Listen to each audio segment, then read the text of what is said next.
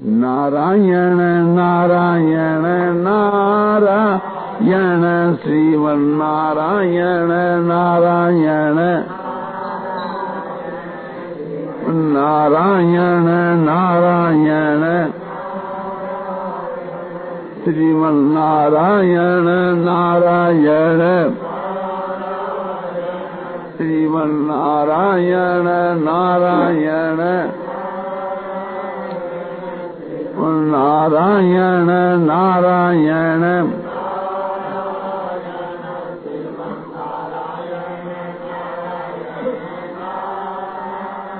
श्यावर रामचंद्र की जय मार मुकुट वंशी वाले की जय। इसने पूछा कि संसार के बीच के में जो है, तीव्र बैराग शीघ्र कैसे हो? मैंने एक झटपट संसार के माँ बैराग कैसे हो? और वो वैराग भी तीव्र। जब हम ये समझ ले यह जो संसार है दुख रूप है और नाशवान है और हमारे जो लाखों जो करोड़ों जन्म हुए, उसमें कारण है संसार की प्रीत, संसार के माँ राग। संसार में जो राग है, वो तो हमारे लिए घातक है। संसार के माँ जो प्रीति है, वो तो हमारे लिए महान एक बंधन है। जो आसक्ति है, सब अनर्थों की मूल है। जितने जो, समझो कि काम करो तो लोह मोह आदि जितने जो विकार होते हैं, मूल में वो आसक्ति है। और आसक्ति के मूल में है, समझो कि मैं भाव, और ये अज्ञान से, और संसार के विषय भोगों के मन जो आसक्ति है, वो भी सो अज्ञान से है। तो अज्ञान का नाश हो ज्ञान से, और उस ज्ञान की प्राप्ति महापुरुषों के संग से और श्रद्धा से निष्काम कर्म योग के साधन से और ज्ञान के साधन से और ईश्वर की कृपा से। भगवान की भक्ति करने से, भगवान की कृपा से ये सब बात होती इसलिए हम लोगों को यही कोशिश करनी चाहिए जिससे एक प्रकार से यह संसार हमको दुख रूप और नाशमान प्रतीत हो। भगवान तो कहते हैं गीता के माँ कि यही संस्पर्श जब होगा। दुख योने एवते आदंत कौनते न सूरम ते बुधे। गीता अध्याय पाँच किलो बाईस के बीच के माँ। आकाश वायु तेज जल, पृथ्वी और शब्द सफ़र स्वरूप, रस, गंध, संसार के विषय, भोग, इनका इंद्रियों के साथ में जो संबंध है, विषयों के साथ में इंद्रियों का संबंध, और उससे उत्पन्न जो सुख है, उसको कहा संस्पर्श जब होगा? तो ये सब दुख के हेतु हैं। परिणाम में दुखी दुख है। और आदि अंत वाले नाशवान क्षण भंगूर है। इस प्रकार से विवेकी जो ज्ञानवान है, वे समझते हैं। इस कारण से वे संसार के विषय भोगों के मान नहीं रमते। जो रमते हुए मूर्ख है। साथ साथ सत्यनारायण परमात्मा को छोड़ करके भगवान श्री राम श्री कृष्ण को छोड़ करके जो संसार के विषय भोगों के बीच के वहाँ रमता है, वो तो एक समझो की धूल चाहता है। व्यक्ति जो पुरुष है, उनको धिकार देते हैं कि साक्षात भगवान के रहते हुए, और तुम संसार के विषय भोगों के रमते हो तो ये तो वैराग करने की चीज़ है। जो वैराग होता है, मन जब शुद्ध होता है तो समझो कि एक ही उपदेश से वैराग हो जाता है, क्षण मात्र के बीच के माँ। जैसे राजा बाबू को गया था, समझो कि बंगाल के बीच के माँ एक बड़े धनी आदमी, समझो थे, और कोई एक ग्वालिन दूध बेचने वाली, उनके यहाँ दूध बेचा और पैसा मांगा तो उनका जो मुनीम है, उसने कहा कि ठहर। बाज़ार में कोई और काम हो तो कर। तो वो बाज़ार का काम करके लौट कर आई और आकर के एक प्रकार से पैसा मांगा। उसने बंग भाषा में, बंगाल भाषा में कहा, बंग भाषा में कि जनाबू यानी तुम ठहर थोड़ी बात। तो उसने ये उत्तर दिया कि बाबू, आज बेला न इसको अर्थ है कि और समय नहीं है, सूर्य भगवान अस्ताचल पर जा रहे हैं, मेरा गाँव दूर है। तो इस वास्ते आप विलम्ब मत करो। तो मालिक ने कहा कि इसके पैसे दे दो बेचारे के। तो मालिक का हुक्म पाकर वो तुरंत उनका पैसा दे दो बंगालियों को विदा कर दिया। वो बात उसके लग गई, लाला बाबू के। उसने कहा भैया अपना तलपट और सब जोड़ करके देख लो। अरे ये सब इसका तकलीफ़ कर दो रुपयों का और कैसे क्या करना है? क्यों? बोले आर बेला ना और समय कहाँ हमारे हम मृत्यु तो नज़दीक आ गई है, अब समय कहाँ? तो वो सब कुछ एक प्रकार से तथा कब की तथा जुगत कर करके, अरे वो अपने घर से चला गया। तो कितने बैराग हो गया, क्षण मात्र में, झटपट बैराग हो गया। तो क्षण मात्र के वहाँ बैराग हो जाता है। मुखे के ऊपर कोई बात लग जाती है। तो ये मालूम हो जाता है कि अब तुम्हारी मृत्यु तो नज़दीक ही है और अपने काम शीघ्र करना चाहिए। जब मृत्यु नज़दीक दिखती है तो समझो की चित्ते वहाँ बैराग होता है।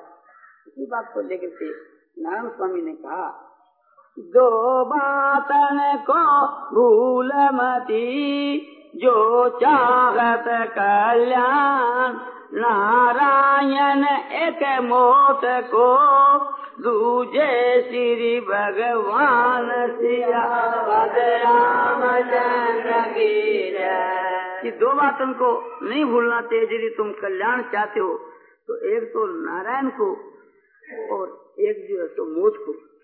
मौत को याद करने से उससे एक तो पाप नहीं बनता, और एक मौत को याद कर लेने से भगवान का भजन नहीं छूटता वो देखता है कि भी मरना है। तो संपूर्ण जो पदार्थ है, ये सब काल के मुख में पड़े हैं और प्रत्यक्ष जो है सो समझो कि इसको काल सो ग्रास रहा है, या बात जब ध्यान में आ जावे तो तुरंत वैराग महाभारत के पर्व के वहाँ लिखा है कि यक्ष ने ये बात पूछी थी कि आश्रय क्या है।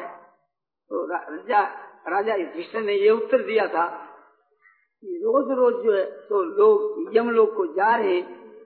ये देख करके भी एक प्रकार से हम लोगों को अपनी मृत्यु अपनी मृत्यु जो तो निकट नहीं दिखती, ये आश्चर्य। तो लोग ही नहीं, ये सारी दुनिया, सारा संसार, जड़, चेतन, सारे पदार्थ एक प्रकार से क्षण क्षण के बीच के माँ बदल रहे हैं, उनका विनाश हो रहा है। और एक प्रकार की चीज़ हम इसकी तरफ़ ध्यान दे करके नहीं देखते हैं। सब क्षण परिणामी है, जितने जो जड़ पदार्थ हैं तो इनको देख कर करके हमको एक प्रकार से उपदेश लेना चाहिए। इस प्रकार से हम उपदेश लेना तो हमारा बहुत ही शीघ्र कल्याण हो सकता है। उपदेश हमारे को हर चीज़ से मिलता है। किसी भी चीज़ की तरफ़ हम ख्याल करें तो उपदेश हमारे को हर चीज़ से मिलता है। ये सभी चीज़ें हमारे को उपदेश दे रही। और जिस विषय का हम उपदेश चाहे, उसी विषय का उपदेश हमको ऐसा मिल रहा है। किंतु हम ध्यान नहीं देते, विचार नहीं करते। इसलिए उसका विशेष असर नहीं होता। जैसे ये जो हमारी चद्र है, इससे हर एक प्रकार का उपदेश हम ग्रहण कर सकते हैं। संकेत से ये चद्र हमारे को बदला रही है। यदि कहो कि ये चद्र जो है शरण के विषय में, शरणागति के विषय में क्या उपदेश देती है बोलो? है बोलो कैसे? आप देखिए, ये जो चद्र है इसका जो मालिक है, जो कुछ करना चाहता है, ये समझो कुछ भी नहीं कहती। चद्र ने अपना सर्वस्व अपने मालिक के समर्पण कर रखा है।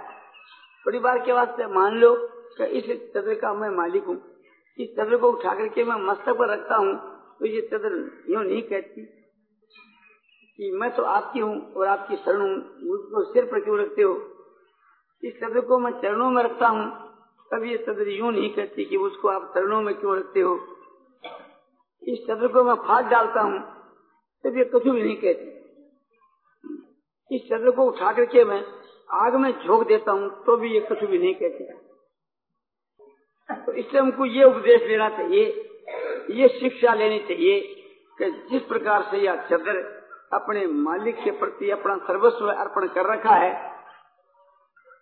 इसी प्रकार से हम अपना जो मालिक परमात्मा है, उसको हम अपने आप को अपने सर्वस्व को समर्पण कर दे। नाम शरण है। जैसे राजा बलि ने अपना सर्वस्व भगवान बावन को अर्पण कर दिया था और अपने आप को भी अर्पण कर दिया था। इस प्रकार से सर्वस्व भगवान के समर्पण कर देना जो है, ये भगवान की शरण है। तो ये शरण का उपदेश हमारे को इस चंद्र से मिलता है। और जैसे समझो कि एक प्रकार से कठपुतली होती है वो सूत्रधार के प्रति अपना सर्वस्व अर्पण किए हुए हैं। सूत्रधार जैसे उसको नचाता है, वो नाचती है और जिस प्रकार से उसके लिए विधान कायम करता है, जय पराजय, हार जीत तो वो एक प्रकार से उसी प्रकार से वहाँ कोई भी आपत्ति नहीं है। कहो कि वो तो जड़ है। बोलो, हम चेतन होकर मैंने क्या किया? बल्कि हम चेतन है तो और उससे हमारे में विशेषता होनी चाहिए।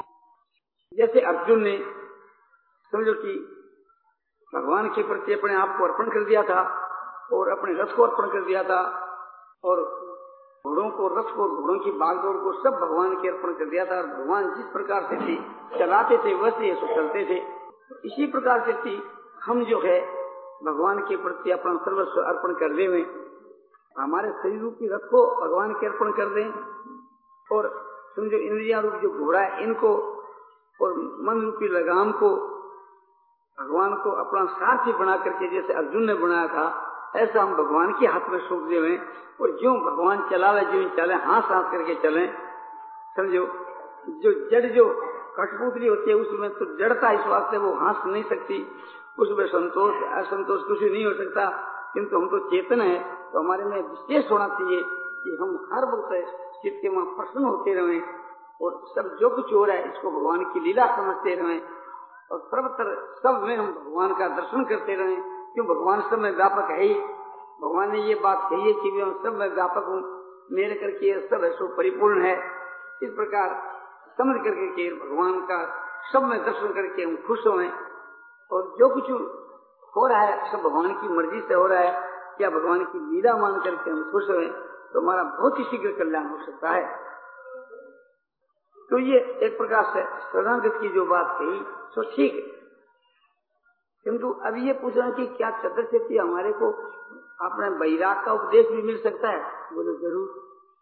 यह जो चदर है, समझो कि पुरानी होतली पुरानी होतली तो यह चदर संकेत करती है कि जैसे मैं पुरानी हो गई, ऐसे तुम भी पुराने हो चले ये तुम्हारा जो शरीर है, ये भी वृद्ध हो गया, पुराना हो गया।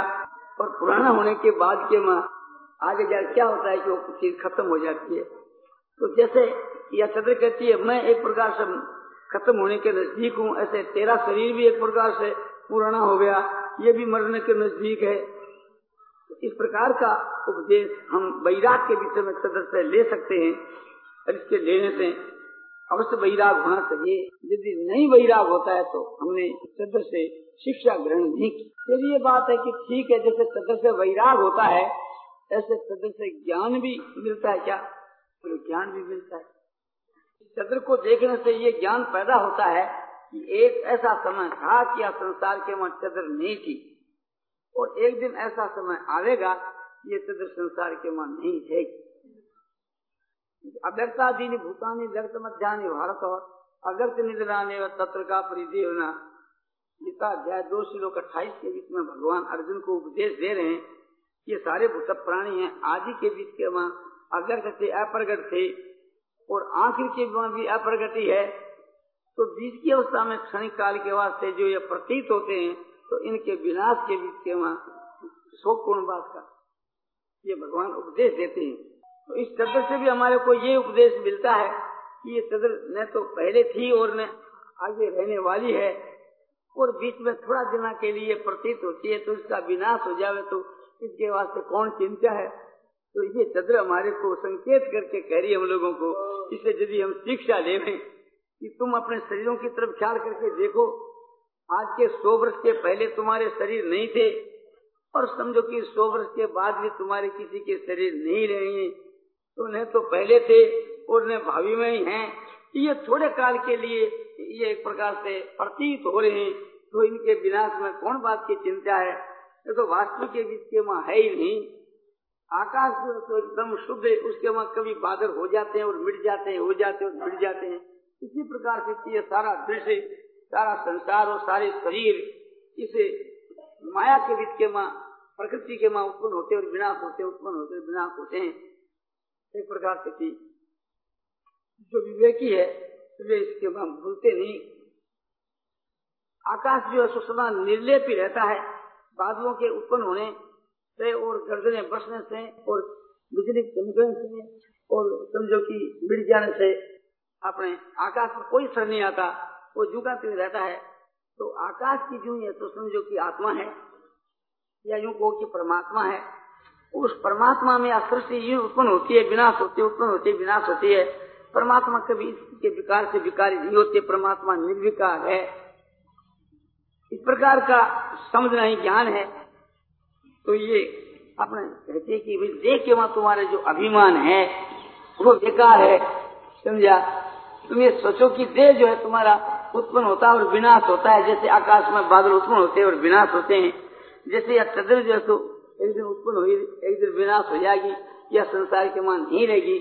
कहती है, इसी प्रकार से यौन मात्र पदार्थों की यही दशा है। जितने जो पदार्थ तुम्हारे को दिख रहे हैं, न तो कभी पहले थे और न ये रहने के हैं। इसलिए क्षणिक काल के वास्ते जो प्रतीत होने वाले जो पदार्थ हैं, उनको सत्य समझ करके उसे के संयोग और वियोग में सुख और दुख का एक प्रकार से कल्पना करना है, ये मूर्खता है। ये एक प्रकार से ज्ञान का उपदेश इस तरह से मिलता है। कि देखो, स्वप्न के बीच के वहाँ, स्वप्न के शरीर में मनुष्य अहम भाव कर लेता है और उसे में बहुत पदार्थों में ऐसा ममता का भाव कर लेता है कि ये शरीर में पूरे संसार के पदार्थ मेरे अरे दूसरों के। जिनमें प्रबुद्धि है, उसके माँ तो द्वेष होता है, जिसमें हंग बुद्धि है, उसके माँ राग, इस प्रकार से राग, द्वेष और हर्ष होगी होते रहते हैं स्वप्न काल के बीच के माँ किंतु जब आँख खुल जाती है तो फिर मालूम होता है कि कहाँ तो वो संसार और कहाँ हंता ममता, और कहाँ तो राग द्वेष, और कहाँ हर्ष हो सब एक प्रकार से समझो की अपने आँख खुलने के बाद में ज्ञान हो जाता है, कुछ भी नहीं है। तो जैसे स्वप्न का संसार है, इसी प्रकार का यह संसार है। वास्तु के भीतर के बीच के मन जो कुछ प्रतीत होता है, वो तो है नहीं, और जो है, वो प्रतीत होता नहीं। ये सारी संसार जो स्वप्नवत है, जब इस प्रकार का ज्ञान हो जावे तो बस समझो कि आँख खुल जावे यानी ज्ञान रूपी नेत्र खुल जावे, फिर इसका सुधार होकर के उद्धार हो जावे। तो ये बात भी हमारे को इस चद्र से मिलती है। और चद्र से हम लोगों को विचार करके देश देखें तो समझो कि कर्तव्य का उपदेश भी मिलता है। कर्म का उपदेश भी। कर्म का उपदेश कैसे? या चंद्र जो है सो अपने निष्काम कर्म योग का उपदेश भी देती है। निष्काम कर्म योग का उपदेश चंद्र से कैसे मिले? ये बोलती तो नहीं। ये तो एक प्रकार से संकेत से समझना पड़ता है। इस चंद्र को देखने से थी स्वाभाविक ये ज्ञान होता है, ये कौन काम की चीज़ है? तो देखने से आता है कि ओढ़ने की चीज़ है। और और दूसरी बात के बिछाने की चीज़ है, बिछा भी सकता है। और और बोले चाहते इसका कोई कपड़ा भी सीमा सकता है? त्वचा जो है, चमड़ी इसकी रक्षा के काम की चीज़ है और उन्होंने और कोई काम की चीज़ नहीं। खाली इससे शरीर की रक्षा हो सकती समय के अनुसार शरीर की रक्षा हो सकती है। हमारी जो त्वचा जो इंद्री है, चमड़ी जो है, उसके ये मदद करती है। बहुत बलोटों का काम की चीज़ नहीं। ये कोई खाने की चीज़ नहीं। कोई एक इसको खा नहीं सकता। यदि कोई पशु खावे तो हम लोग हँसते हैं देखो ये पशु है तो गाय है तो मूर्ख है। ये खाने की चीज़ थोड़ी ये कोई सूंघने की चीज़ भी नहीं कि इसमें कोई गंध आती हो। इसमें कोई शब्द भी सुनाई नहीं देता कि जो हम कान के लगा कर इसमें कोई शब्द ऐसा सुने। तो न तो ये कर्ण इंद्री का विषय है न कोई नासिका इंद्री का विषय है, न कोई जीवा इंद्री का विषय है, और न कोई नेत्र का विषय है। ये तो केवल चंद्र की त्वचा का विषय है, और कोई काम की चीज़ ये नहीं है। तो ये चंद्र कहते हैं कि जिस प्रकार से मेरे विषय में इतना सूक्ष्म विचार किया, ऐसा तुम अपने शरीर के विषय में भी सूक्ष्म विचार हो कि ये जो तुम्हारा शरीर और इसके माँ जो इंद्रिया और मन बुद्धि इसमें तुम बैठे हो तो एक प्रकार से ये क्यों नहीं विचार करते? जैसे चंद्र को देख करके ये विचार किया कि चंद्र कौन काम की चीज़ है, ऐसे तुम्हारा जो शरीर है कौन काम की चीज़ है, इस पर भी थोड़ा विचार करके देखो। ये तुम्हारा जो शरीर है तुम मर जाओगे, इसकी खाक हो जाएगी। तो न इसकी वो खाक किसी के काम आवेगी न जड़ी हड्डियाँ भी किसी के काम आवेगी। और ये जो तुम्हारा शरीर है, ये एक प्रकार से इस काम की चीज़ है कि इससे सबकी सेवा बन सकती है। और सबकी सेवा के लिए भगवान ने तुम्हारे को ये शरीर दिया। और ऐसे शरीर को पाकर के ठीक इसका उपयोग नहीं करोगे तो समझो कि तुम अपने कर्तव्य से घिरोगे और इसका नतीजा खराब होगा। इस चदर से हम लोग काम लेते हैं, किंतु चदर एक प्रकार से बदले में हम लोगों से कुछ भी काम ये नहीं लेती। तो ये चदर हमारे को निष्काम भाव से खिलाती है कि ये अपना जो शरीर है इससे दुनिया की सेवा करनी चाहिए और उसके बदले में कुछ लेना नहीं चाहिए। देना चाहिए, लेना नहीं चाहिए। ये कर्तव्य तो हमको बतला रहे लेना जो है, वो तो एक सिर पर भार बढ़ाना है और बोझा बढ़ने से संसार सागर के वहाँ डूबना है। और देना है वो हल्का होना है तो इस, इसलिए देना ही देना चाहिए लेना नहीं। जो आदमी किसी नदी के पार जाना चाहता है तो वो एक प्रकार से जल का त्याग करता चला जाता है तो उस पार चला जाता है। और जब जल का त्याग करना छोड़ देता है पानी निकालना छोड़ देता है वहीं डूब जाता है। तो जब तक हम जीते रहे समझो कि ये संसार के जो पदार्थ और भोग हैं इसका त्याग करते रहे तो उस पार चले जाएँगे। और जहाँ त्याग करना बंद किया, वहीं डूब जाएँगे तो ये चंद्र हमको ये बात सिखला रही है। चंद्र ये बात बतला रही है कि चंद्र कहती है कि मैं देती हूँ सबको आराम, किंतु मैं बदले में किसी, किसे देती नहीं। तो ये बात तुम सीख लो कि तुम दो और ले मत। तो चंद्र तो कहती है कि मैं एक अंश मात्र का सुख पहुँचा सकती हूँ कविता को सुख पहुँचा सकती हूँ, और कान को और नासिका को, जीवा को मैं कुछ नहीं पहुँचा सकती। और तुम तो मनुष्य हो, तुम सब कुछ कर सकते हो। हम पशु को देखते हैं, गधे को देखते हैं, देखकर यही ज्ञान होता है कि ये भाग ढोने वाला पशु है। हम गधे से बेद पढ़ना चाहें या बेद बढ़ाना चाहें तो काम नहीं हो सकता। हम कहें कि गधे से कि भी आज तुम एक प्रकार से थी, हमारे पिता का श्राद्ध है, तुम अपने श्राद्ध के काम में मदद कर दो, समझा? या फूल पत्ती जुटा दो, या एक प्रकार से तुम अपने वेद का पाठ ही कर दो तर्पण हमको सुना दो। तो ये लोग कही अच्छा मूर्ख है। वो काम गधा नहीं कर सकते। वो तो बोझा ढो सकता है। नारायण नारायण नारायण नारायण नारायण नारायण।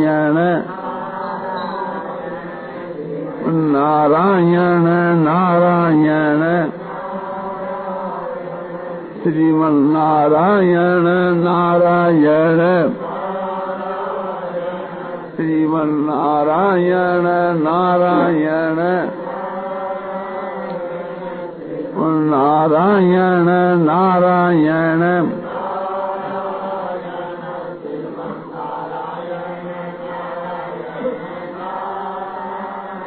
श्यावर रामचंद्र की जय वंशी वाले की जय।